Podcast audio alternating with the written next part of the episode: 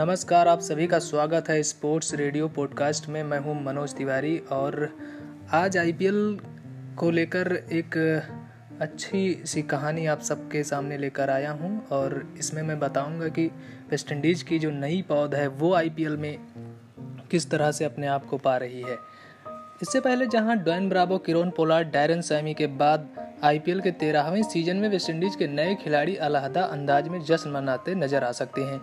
इनमें notebook, celebration करने वाले केसरिक्स, विलियम के साथ ही सैल्यूट मारने वाले सेल्डन कॉटरल शामिल हैं। नीलामी में इन दोनों का बेस प्राइस 50 लाख है। हैदराबाद टी ट्वेंटी में चौरानबे रन की पारी खेलने के दौरान भारतीय कप्तान विराट कोहली ने विलियम्स के नोटबुक, सेलिब्रेशन की कॉपी की थी। वाकया भारतीय पारी के सोलहवें ओवर में हुआ था, जहाँ भारतीय कप्तान ने विलियम्स की गेंद पर लॉन्ग ऑन पर शानदार छक्का लगाया था। हालाँकि अगले मैच में विलियम्स ने उन्हें आउट कर बदला पूरा कर लिया। इस दौरान उन्होंने कोहली को मुँह बंद रखने का इशारा किया था। मैदान पर अनूठे अंदाज में जश्न मनाने वाले गेंदबाजों में चेन्नई सुपर किंग्स के इमरान ताहिर भी हैं। वह मैदान में काफ़ी दूर भागकर विकेट लेने का जश्न मनाते हैं। इस लिस्ट में वेस्टइंडीज के Khary Pierre Hayden Walsh junior जैसे गेंदबाज भी जुड़ सकते हैं। नीलामी में इन सभी का बेस प्राइस 50 लाख रुपए है। केसरिस विलियम्स की अगर हम बात करें तो आईपीएल नीलामी में वेस्टइंडीज के इस गेंदबाज पर सबकी नज़रें रहेंगी। उन्होंने भारत के खिलाफ तीन मैचों की टी ट्वेंटी सीरीज़ में सिर्फ़ तीन विकेट झटके हैं, लेकिन इसके बावजूद भी उन्हें आईपीएल में अच्छी बोली मिल सकती है, क्योंकि उन्होंने भारतीय कप्तान विराट कोहली को आउट किया था और रोहित शर्मा को भी आउट किया था।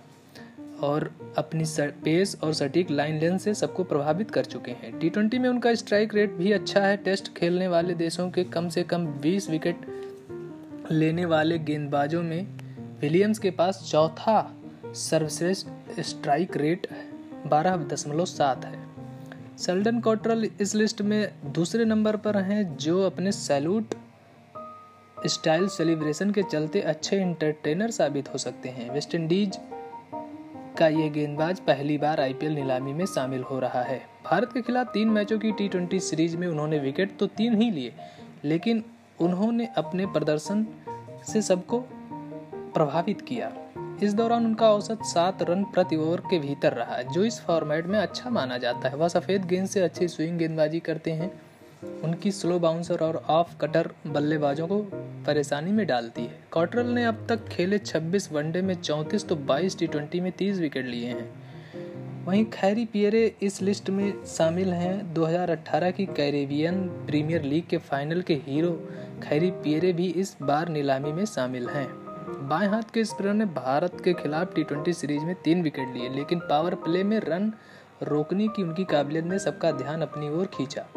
कैरेबियन प्रीमियर लीग में वह जिस ट्रिनबागो नाइट राइडर्स की टीम से खेलते हैं, उसके मुख्य कोच ब्रैंडन मकेलम के क्यार से जुड़े हैं। ऐसे में कोलकाता नाइट राइडर्स का टीम मैनेजमेंट उन्हें लेने में दिलचस्पी दिखा सकता है।